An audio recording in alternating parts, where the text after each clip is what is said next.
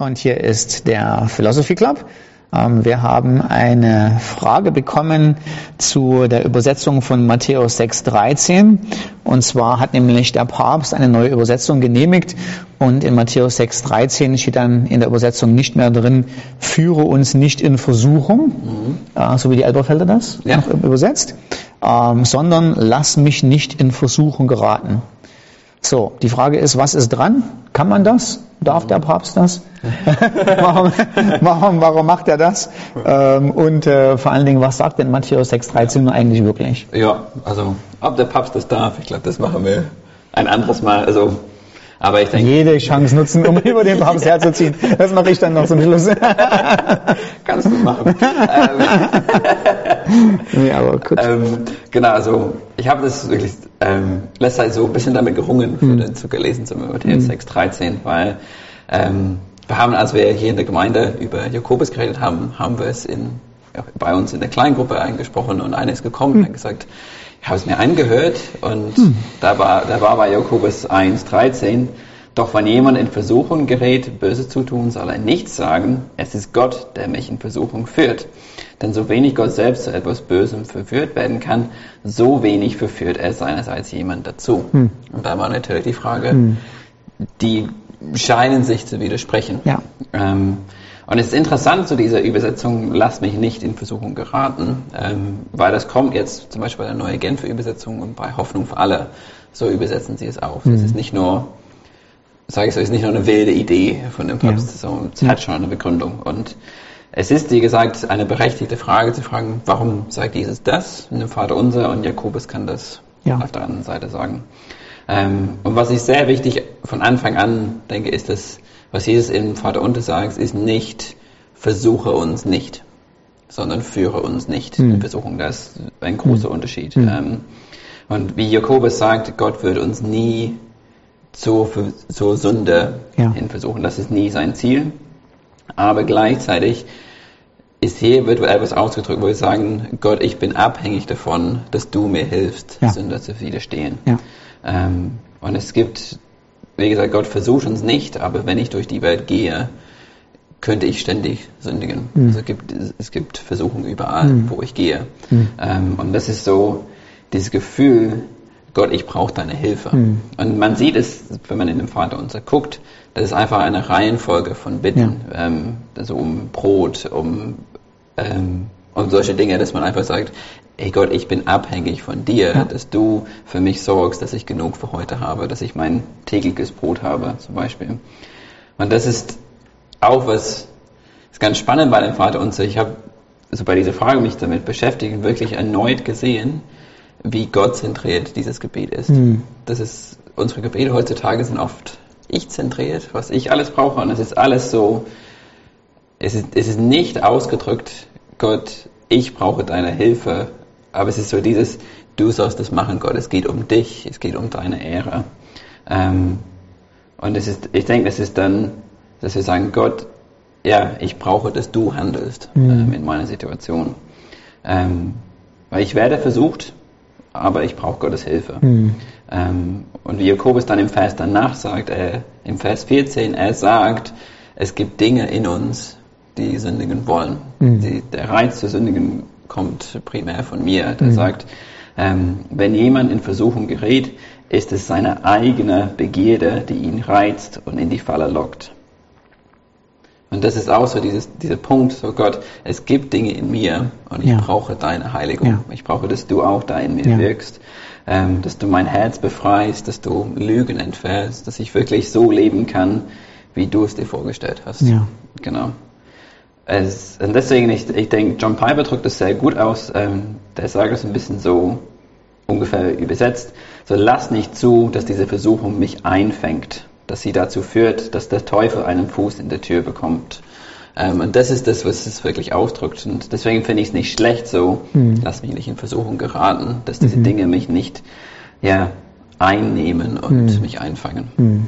Aber was man auch dazu sagen muss, ist, es ist oft so mit Griechischen, dass unsere Worte, wir übersetzen sie, aber die sind so vielfältig ja. im Vergleich mit unseren Worten. Und das Wort für Versuchung ist Peirasmos, Und das ist auch dasselbe Wort für Dinge wie Probe, äh, für Prüfung. Und interessanterweise sagt Jakobus was dazu, nur ein paar Verse früher, zu Jakobus 1, 2 bis 4.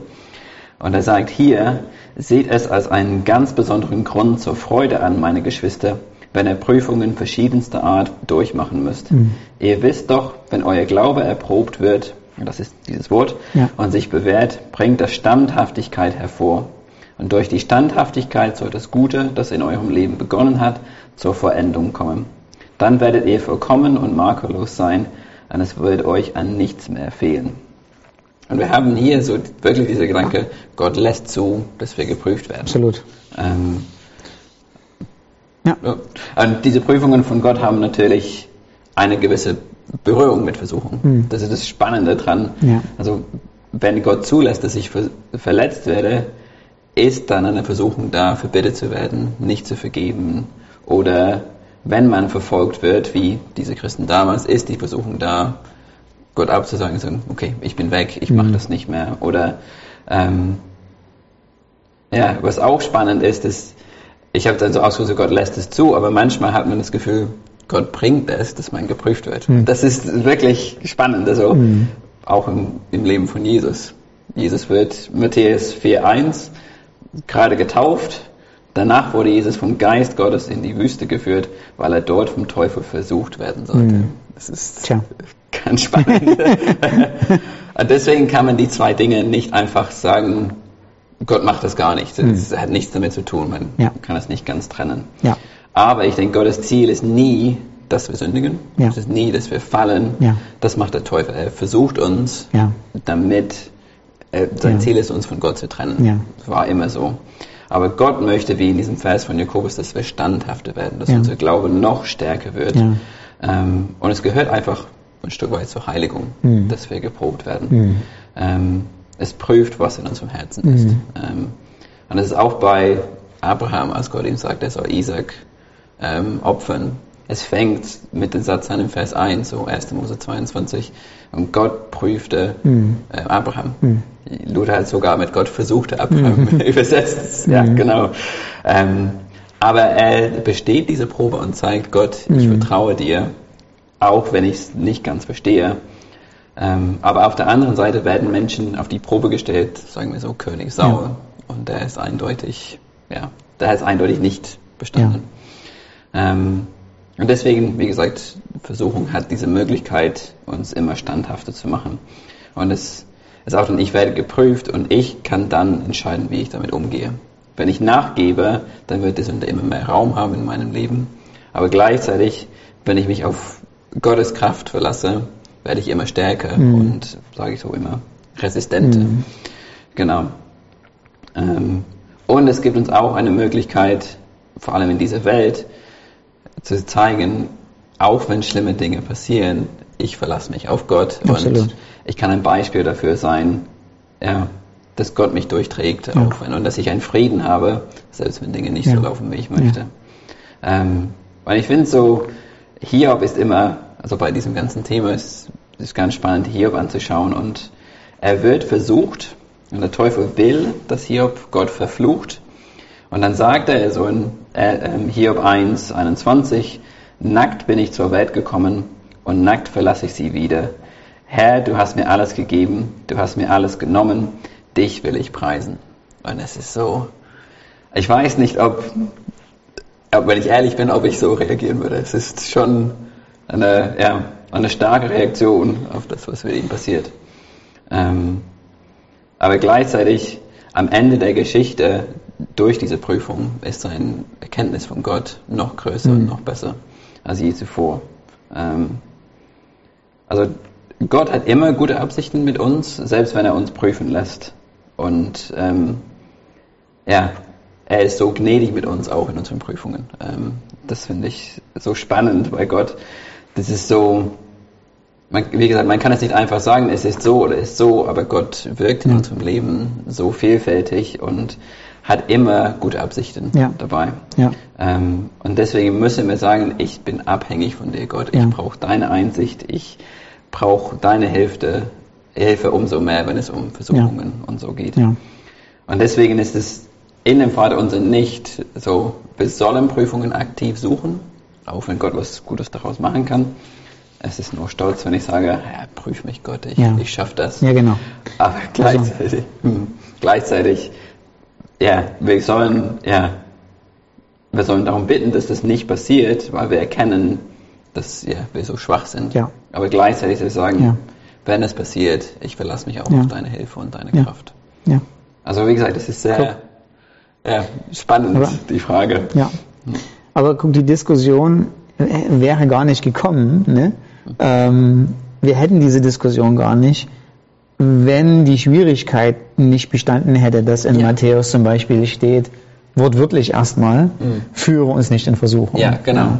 So, und ich finde diese Dis- Diskussion total wertvoll und wichtig zu gucken, okay, Jakobus 1,13 sagt das, Matthäus 6 sagt das, wie passen die denn da eigentlich zusammen? Ja, genau. So, wo ist Gottes Rolle in der Versuchung und wo ist er nicht? Ähm, und deshalb, ähm, ja, ich kenne den Papst nicht persönlich, aber äh, also ich finde die Entscheidung, egal von wem sie gekommen wäre, ähm, unglücklich aus, aus zwei Gründen. Ähm, zuerstens ist die Begründung. Die Begründung ist zu einfach. Also einfach nur zu sagen, und das war die Begründung, ähm, ja, aber in Jakobus 1, Vers 13 steht, Gott versucht nicht, deshalb müssen wir da hier die Übersetzung ändern. Ja. Ähm, mit welcher, das funktioniert nicht. Also wenn ich zwei Bibelstellen habe, die sich scheinbar widersprechen, warum ändere ich Matthäus 6? Ich hätte doch genauso gut Matthäus, äh, Jakobus ändern können, ja? Ja. Und sagen können, müssen wir ändern in Gott versucht doch, ja? So, ähm, so das finde ich herausfordernd. Und ähm, ich kann natürlich verstehen, dass gewisse Leser sich nicht mit der Problematik auseinandersetzen wollen und eine leichte, leicht verständliche Übersetzung haben wollen. Ja. Das gebe ich ja ganz ehrlich zu. Ich bin natürlich eher der Freund davon, wo ich mir sage, lass doch die schwierigen Bibelstellen drin. Ja. Ähm, weil die schwierigen Bibelstellen he- machen genau das, was wir machen. Sie helfen uns überhaupt erstmal mit der Problematik zu ringen, Mhm. ähm, zu nachzudenken. Wie ist das? Warum ist das? Ähm, was bedeutet das? Mhm. Ja. Was könnte es noch bedeuten? Ja. Und das finde ich dann immer schade, ähm, in dem Augenblick, wo man das äh, so schnell aussmoothet und so leicht macht, dass es alle denken, ach, ist alles klar, alles wunderbar, das flutscht nur so vor sich hin, weil es auch den Anreiz der Forschung nimmt. Mhm. Ähm, also vielleicht gibt es eine Lösung, vielleicht gibt es eine linguistische Lösung. Ja. Vielleicht hat man auf die Art und Weise irgendwas damals gesprochen auf die und man sollte rausfinden, was ist es denn eigentlich, was li liegt in den Worten Ja. und ähm, das, ist, das ist dann der Nachteil. Also es gibt Vor- und Nachteile, wenn man eine leicht verständliche Übersetzung herstellt, Ja. die keine Ecken und Kanten mehr hat. Ja. Ähm, man sieht gar nicht mehr, wo das Problem ist, man forscht auch nicht mehr danach Ja. und ähm, kommt dann auch nicht mehr zu so einer guten Lösung, wie wir es gerade haben. Ja. Aber ich finde vor allem diese Doppelbedeutung von Worte wie Parasmus Ja. geht dann ein bisschen Ja. verloren. Ja, Ähm, absolut. Wenn man dann damit ringt und sieht, diese zwei Dinge, die sind nicht zwei Übersetzungen, sondern sie hängen Ja. wirklich miteinander Ja. zusammen und ähm, das geht schon verloren. Ja, ja, Sehe ich auch so. ja. Okay, Gut. gut. Dann äh, ähm, ringt weiter mit uns, auf welche Weise Gott da ist, wenn, er, wenn wir versucht werden, weil das ist ganz weg wird es wahrscheinlich nie gehen. Ja. Zumindest nicht, solange wir ihn nicht von Angesicht zu Angesicht sehen. Ja. Ähm, und trotzdem ist wahrscheinlich genau das, was du sagst, absolut korrekt. Ähm, Gott wollte nie, dass wir uns als die großen Helden darstellen und sagen, schau mal, was ich alles für dich mache. Ja. Sondern wir sind absolut abhängig von Gott, dass er uns die Versuchung gar nicht erst zulässt am besten. Ja, ja, genau. Ähm, und wenn sie da ist, dann brauchen wir seine Hilfe, Genau. um zu widerstehen. Ganz genau. Okay. Okay, gut. Dann bis bald.